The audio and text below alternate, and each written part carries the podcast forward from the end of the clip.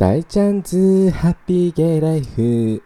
In オースターラリアン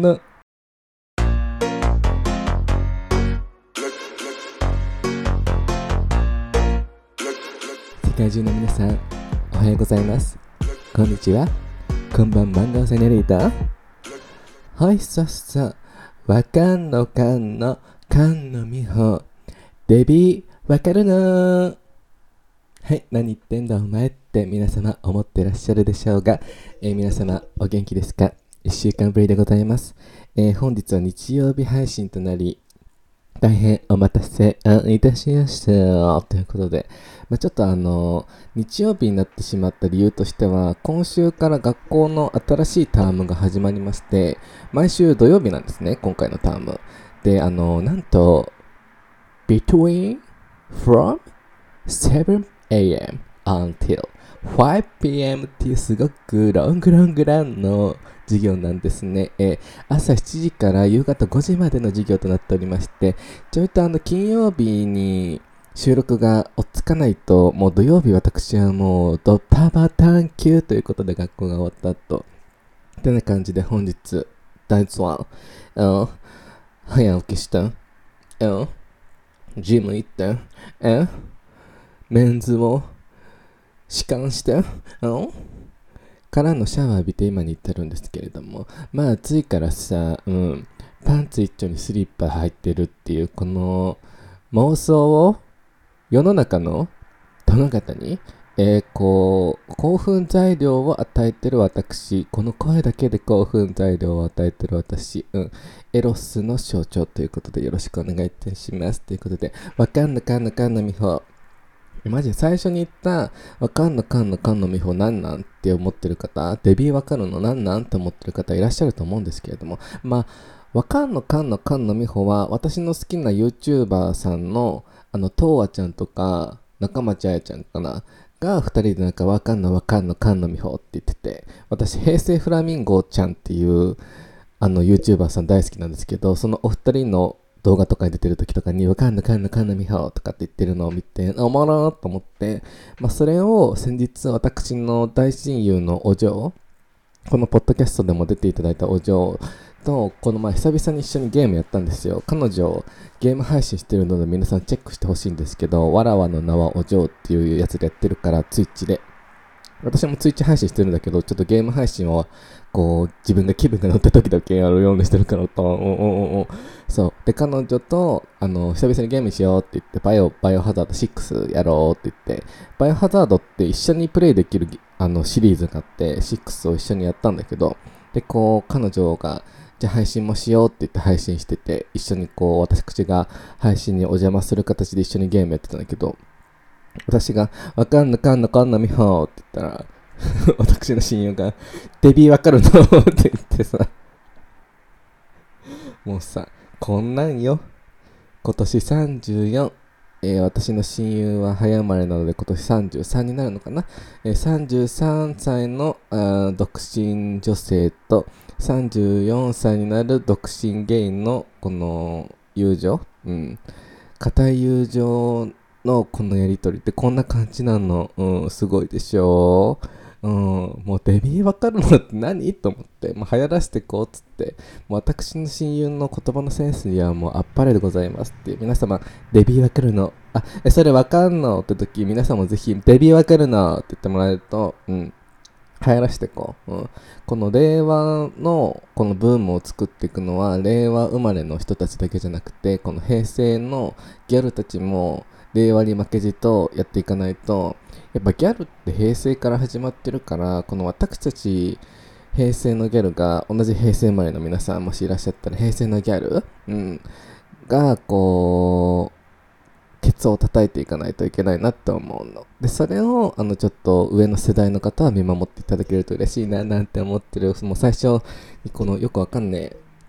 大ちゃんのどうでもいい、こう、お話しさせていただいたんですけれども、では、今日のメインで話したお話なんですけど、まあ、ちょっとま、最初の、あれ大ちゃん、急最初すごくふざけ散らかしてるので、急に真面目な話するやん、みたいな感じで、今日はちょっと真面目というか、あのー私がこのオーストラリアで学生ビザで今いるじゃないですか。っていう上で、あの学生ビザにしようとしている方、学生ビザで来ようとしている方に、このメッセージというか、私なりのこの学生ビザにするときのアドバイスというか、意見というか、っていうのをちょっとお話しさせていただきたいなと思うんですけど、まあ、私はホリで2年行って、そこからもう今年で8年目になるんですよ。まあ、コロナ禍は日本帰ってたのでギャップがあるけど、まあ、計6、8年間か。8年間のうち6年間を学生ビザでいるんですけど、まあ、その中で学生ビザで出会ってる人もたくさんいるし、こう、その人たちがどういう状況で学生ビザでいるっていう状況も見ているし、自分も学生ビザでいるっていう状況なので、こう、学生ビザで、こう、いようって決心する方、いろんな理由があると思うんですけど、一つ、私なりにね、6年間学生ビザでいる身で、まあ、6年間しかいねえじゃねえかって思われるかもしれないけど、私なりの、こう、アドバイスというか、皆様にこう、なんか伝わればいいなと思って、学生ビザでもし滞在を伸ばすとか、特に伸ばすって決意した人かな、ワーホリから学生ビザに伸ばす。オーストラリアが好きでとか、もっと長くいたいからっていう方にこうお伝えしたいなって思うのは、学生ビザで滞在を伸ばすときは、ご計画的にって私は思うんですね。この6年間を通して思っているのは。まあ、それを本当にお伝えしたいのは、ワーホリから学生にビザに特に伸ばしたい方にお伝えしたいんですけど、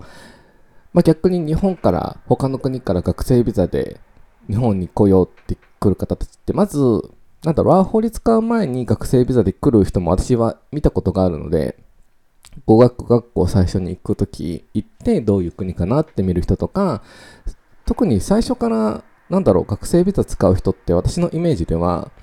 こう、オーストラリアってビザ取り学校っていう学校があるんですけど、まあ、ビザ取り学校って言ったら聞こえが悪いけど、なんだろうな、こう、オーストラリアに売る上で自分のしたい勉したい、したくない勉強って言ったらおかしいんですけど、自分が本当にこれがしたいっていう勉強じゃなく、ビザを本当に伸ばしてオーストラリアに長くいたいなっていう方たちが行く学校なんですね。そうだから学校に行く回数がガーバメントで決められたこう範囲内の少ない時間とかっていう中での学校なので、っていうのを学生、あの、ビザ取り学校っていう風に聞こえが悪いんだけどね。行く方がいるんですけど、私も最初の、こう、時はビザ取り学校行ってたんですけど、それも理由もあって、まあ、それを後で話すとして、で、こう、まず、日本から学生で行こうって方たちは、多分私のイメージでは結構計画性のある人たちが多いんですね。大学行こうとか、カレッジ行って専門的な勉強しようとか、っていう方たちが多いなっていうイメージで、で、お金を貯めてですとか、親御さんに支援をしていただいてっていう方で、最初から目的があって、方たちが多いなって思うんですけど、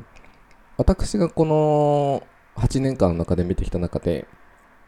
ワーホリから学生ビザに切り替えてる人たちって、なんだろう、先々のことを、計画っていうのかな、を、目標とかゴールとかっていうのを決めずに、オーストラリアにもうちょっといたいなっていて、まあ、いる人もいるし、言い方悪いんですけど、それでずるずるずるずる長くいる人たちも私は見ているので、お,、まあ、お前もそうじゃんって思われるかもしれないんですけど、私の、私もずるずるいるので。そうっていう方たちもいるんですけどなんかそれは私は何だろうなおすすめしないというかあのやっぱ人生ってプレシアスだし短いからもちろんなんだろうオーストラリアが好きっていう理由はとっても素敵だしいいと思うんだけど現実逃避にはしちゃいけないなって私は思っていて私の身近でピザ取り学校に行って結構長くる30代半ばの人とか後半の人とか見てるんですけどなんか現実逃避している上でちょっとズルズルいってしまって今更日本に帰るのもな30半ばだし後半だしっていう方たちを何名か知ってるのでそれは何だろうな人生において人生って短いから大切な時間を浪費しているように私は思えてしまっていて。なのでじゃあ大ちゃんもうずるずるいるやんってこう思われてる方いると思うんですけどあの一応私は先々のことを考えて計画をしているつもりなんですね。最初の学生ビザでいた時はワーホリ終わって2年。その後4年34年かな。学生ビザビザ取り学校で行ったのかな。うん。でもそれはお仕事場から仕事のスポンサービザをあげるよっていうお話を上の人からされていたので、で、こう、私、運いいことに、本当ポンポンポンって、その時の仕事場でポジションを上がらせていただいて、スーパーバイザーになって、アシスタントマネージャーになって、マネージャーになって、で、スポンサーしましょうって話をいただいたので、それで学生ビザをずっと伸ばしていったので、スポンサーをもらえる方とかは学生ビザをそういう風に伸ばす方って私は知ってるので、それは計画性のあることだからいいと思うし、なんかしょうがないことなんですよね。だってビザって、こう、いつ何時申請できるかわかんないから、タイミングが合わなければ学生ビザを伸ばさなきゃいけないし、っていう状況を知っているので、こう、そういったパターンはしょうがないと思うんですけど、私もそれで最初の4年間はいたんですね。で、今回戻ってきた学生ビザも、うちはパティサリー、あのー、製菓系、パティシエ系の勉強するために、まあ前もお話ししたと思うんですけど、戻ってきていて、で、私の中で学生計画したんですけど、日本でちょっとお金貯めて、で、私は本当に一般家庭なので、リッチじゃないので、全部親に支援していただけるのは難しいし、なんか、30超えて恥ずかしくないのって思われるかもしれないけど、最後のわがままで両親にお金を私借りているので、なんか私ここで変になんか綺麗事言いたくないので、いや、自分で全部支払ってますとか言うつもりはなくて、私は親にお金借りてます。はい、半分。半分、は、学費の半分は、うちの両親は一応お姉ちゃんにも私にも結婚資金の、結婚式とかの結婚資金っていうのを貯めてくれているんですね、ありがたいことに。で、お姉ちゃんにももう結婚してるから支払っているし、あげているし、だけどその資金を大輔に今回のチャンスで渡すねって言われて、で、プラスその半分は貸す、貸すっていう形で私はいただいているので、だから学生ビザ今終わって、その後どうなるかわからないけど、親には返すっていう約束で今、来させていただいてるんですね、オーストラリアに。で、私の中で、今回32、33 32の時に戻ってきてるのか。で、すぐ33になったんですけど、で33の年で戻ってきてるんですけど、去年。もう私はラストチャンスだと思って来ているので、先を見据えてか、今回学生ビザで来た中でもね、ラストチャンスだと思って、で、永住権につながりそうな、まず就労ビザにつながりそうなパリセリーコースを選んで、本当はやりたいこといっぱいあるんですけど、動物関連とか、今だとお裁縫系とか興味があるんですけど、こう、パタンナーみたいな、聞こえがいいかもしれないけど、お裁縫系とか、そこいろんなことが興味あるんですけど、やっぱりその学費っていう面で親からの支援を考えて、それでできるのってやっぱパティサリーコースだったんですね。資金が、こう、動物看護よりも、動物看護はすごく高いので、学費が。で、パティスリーを選んで、そこから就労ビザにつながるようにしようと思って、っていうのも、学生ビザ終わったらグラデュエーションビザっていう卒業生ビザっていうのが多分2年ぐらいもらえるんですよね。その中で就労ビザ見つけられる、就労ビザをサポートしていただける会社とかを見つけて、こう、就労ビザになって、で、就労ビザからの永住権っていうのを私は計画しているんですけど、まあ、人生計画したって絶対うまくいくとは限らないと私は思っているので、でもその先々のことを考えたら、そチャンスと思ってきて、来てるんですね。この、まあ、学生ビザ2年ちょっとで、プラス卒業税ビザ4年で、私は、そのもし卒業ビザが終わった時は34歳とかかな。36か。とかになるんですよ。もう、油が乗ったいい年なんですけど、で、その時何があったとしても、オーストラリアに残れたらもちろん残りたいそこからつなげていきたいで海外でこう活躍する日本人になりたいと思っているしでももしそこでこうなんだろううまくいかなかったとしても私は日本に帰るのはもう決意してるのでダメだダメだったらって言って方悪いけどこううまく私のプランが組いかなかったなって時はおとなしくこう日本には帰ろうと思っていても学生ビザには伸ばすつもりあもう一切ないので。だってなんだろうそこからさ未来が先が見えないのに学生ビザ伸ばしてダラダラいても時間がもったいないなって思うしその間にできるこう経験？いろんな経験があると思うんですよ。学生ビザで伸ばしたとてそこで私は何だろうな。自分の人間性を上げられる30歳20代もすごく大切なんだけど30歳もすごく大切だと思っていて30歳は20歳で経験したことを持ってこれてそこからまたいい意味で中身が大人になっていろんなことをいろんな角度から経験できる年代だと思ってるのででプラス30代前半って本当20代後半のちょっと延長線上だと思っていて本当35とか超えたら本当にいい意味で40に近い30代なのでそこの5年間って私すごく大切だなって今思っていて大人としてより成長するために油が乗るためにその5年間をだらだら学生ビザでいてもしょうがないなって私は正直今思っているのでってなったらおとなしく日本に帰って私正直言って日本での社会経験ほぼないです。だってほぼオーストラリアにいたから。日本で働いてた時もコロナ禍で持った時もフリーターとして働いてたのでないので。でこれはすごくオプティミスティックすぎるけど楽観主義すぎるけど仕事って選ばなければあると私は思っているのでコンビニのバカにしてるわけじゃないですよ本当に。コンビニとかどっか接客系とか本当に選ばなければあると思ってるのでだけど選ばなければあるけどそこでいいお給料かって言われたら違うと思っているのでそれはもう覚悟の上で私今いるんですね。もし就労ビザとかつながらなかつながらなくて日本に戻って働くってなっても。それを私はもう覚悟の上で今来ていてこうプランを立てて今いるんですね。そうなのでプランを立ててる上でプラン A プラン B プラン C っていうのを私は立てているのでどう転がっても自分が人生自分の人生にデスパレートしないようにしているんですね自分なりに。うん。もちろん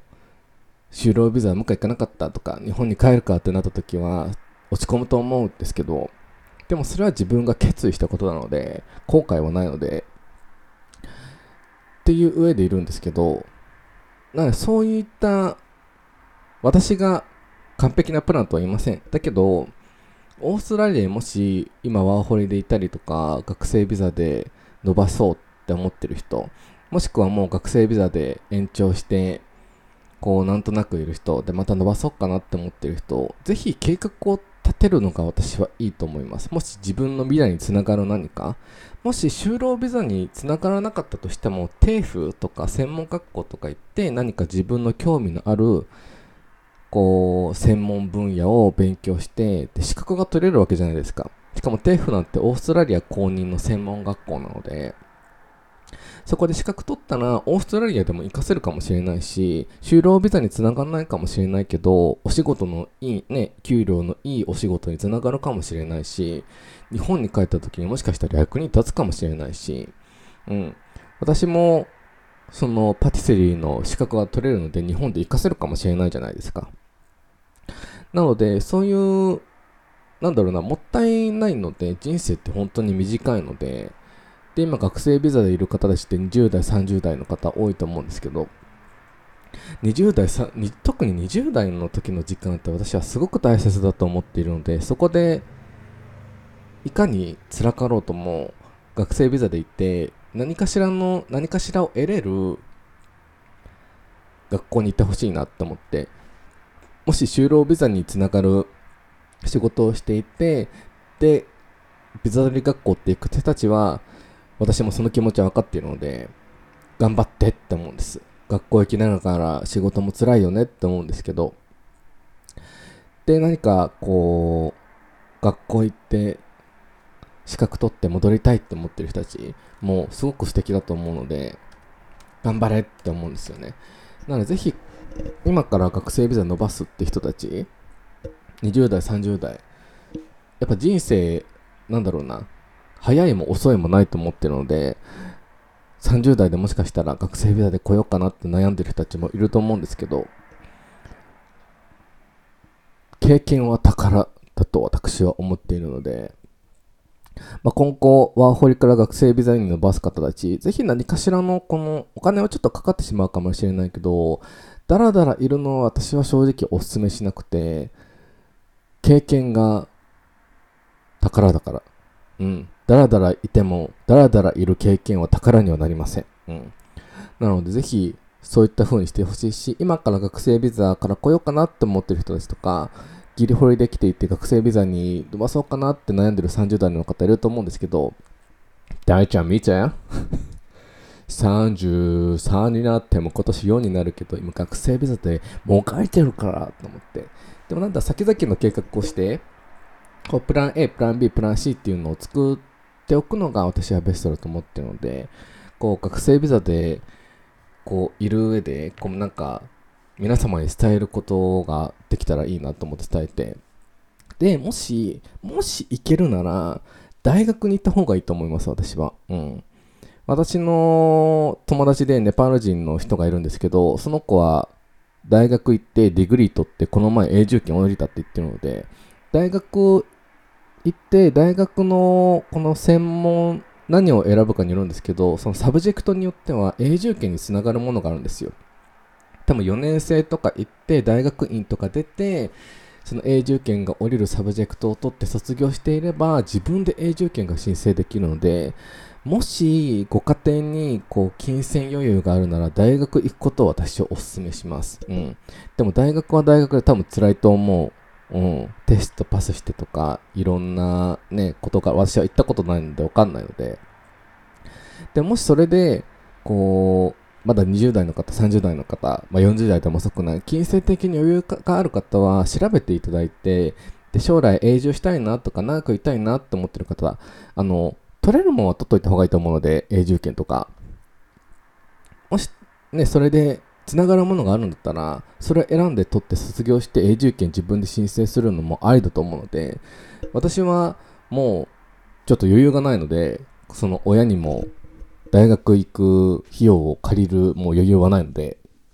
私はこういったプランを選んだんですけど、もし大学に行けるなら大学行った方が私はベターだと思います。うん。っていう形で、そう、学生ビザのこのお話をさせていただいたんですね。なんか、最近も、まあ、前の、もう辞めた仕事場とかにも学生ビザの人いたりとか、言い方悪いんですけど、だらだら学生ビザで行って、やっと30代、だらだら学生ビザで行って、やっとパートナー見つけて結婚して永住権でいる人とかも見るので、うん。まあ、パートナーを見つけてパートナービザでまた永住権につながるのも、それ愛だったらね、いいと思うんですけど、やっぱこう、先々見据える上でパートナービザ、パートナービザってなってしまうと、自分が苦しくなってしまうだけなので、まずは自分でどう取れるかっていうのを頑張っていれば、自然と私は素敵な人が現れると思うので、うん。それ自分でパートナービザ取れたら、パートナービザ、自分で就労ビザ取って永住権取れたらめちゃくちゃかっこいいし、まあその中で素敵な人でと出会えて結婚したって言ったら、それもすごく素敵なことだと思うので、みんなで人生謳歌してこうよっていう結論をまとめ方まとめ方デビューわかるの？デビューわかるのって感じでね、今回は学生ビザのお話をさせていただいたぴょんって形でで、今回はね、ここら辺で終わらせていただこうと思うみんな。明日は大ちゃんね、もう年末から思ってたんだけど、私フィッシュマーケットめっちゃ行きたくて、シドニーの。って言っても海鮮がめっちゃ食いたすぎて、年末から。もう、なんだろうな。ね、日本の年末年始は私大好きだから、もう、おせちとか海鮮とか食べ、もう海鮮が本当に食べたすぎて、あの、辞めた仕事場の仲いい日本人の方とタイ人の女の子と明日はフィッシュマーケットでちょっと食べてこようかなって思うんだけど、うんふん、うん、もう楽しみすぎて、もうよだれだらだらって感じでございます。皆様。はい。では今回はね、ここら辺で終わらせていただこうと思います。皆様ぜひ、あの、こちらのポッドキャスト、フォローしていただいて、ぜひ、あの、レビューの方もしていただけると、すごく嬉しいです。いつも聞いてるレビュー、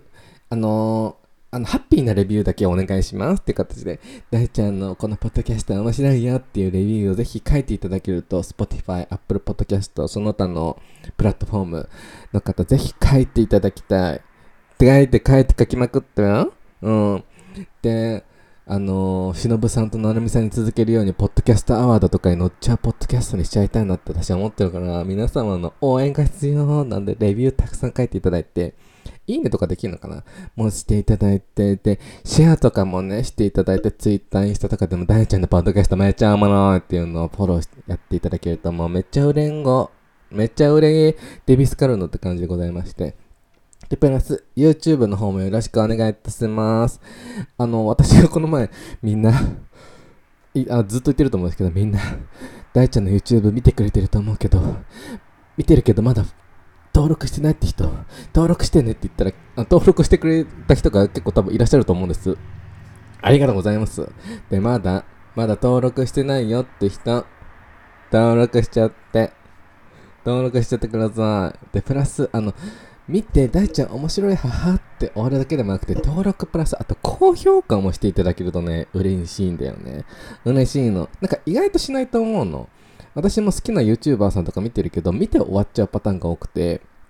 登録はしてるけど、見て終わっちゃうみたいな。登録しない人もいるし、いつも見てるけど。やっぱね、登録して、いいねをもらえると、すごくレピーマン太郎なんです、YouTube って。なので、ぜひ皆様、登録プラス、あ、いいねをあぶち上げて押していただけると嬉しいです。って形でよろしくお願いいたします。って形で、大ちゃんの YouTube、ポッドキャスト今後ともよろしくお願いいたします。って感じで、今回はここら辺で終わろうと思います。大ちゃんは洗濯とグロッサリーショッピングに行ってくるよ。では皆さん、素敵な1週間をお過ごしくださいませ。バイバイキーン。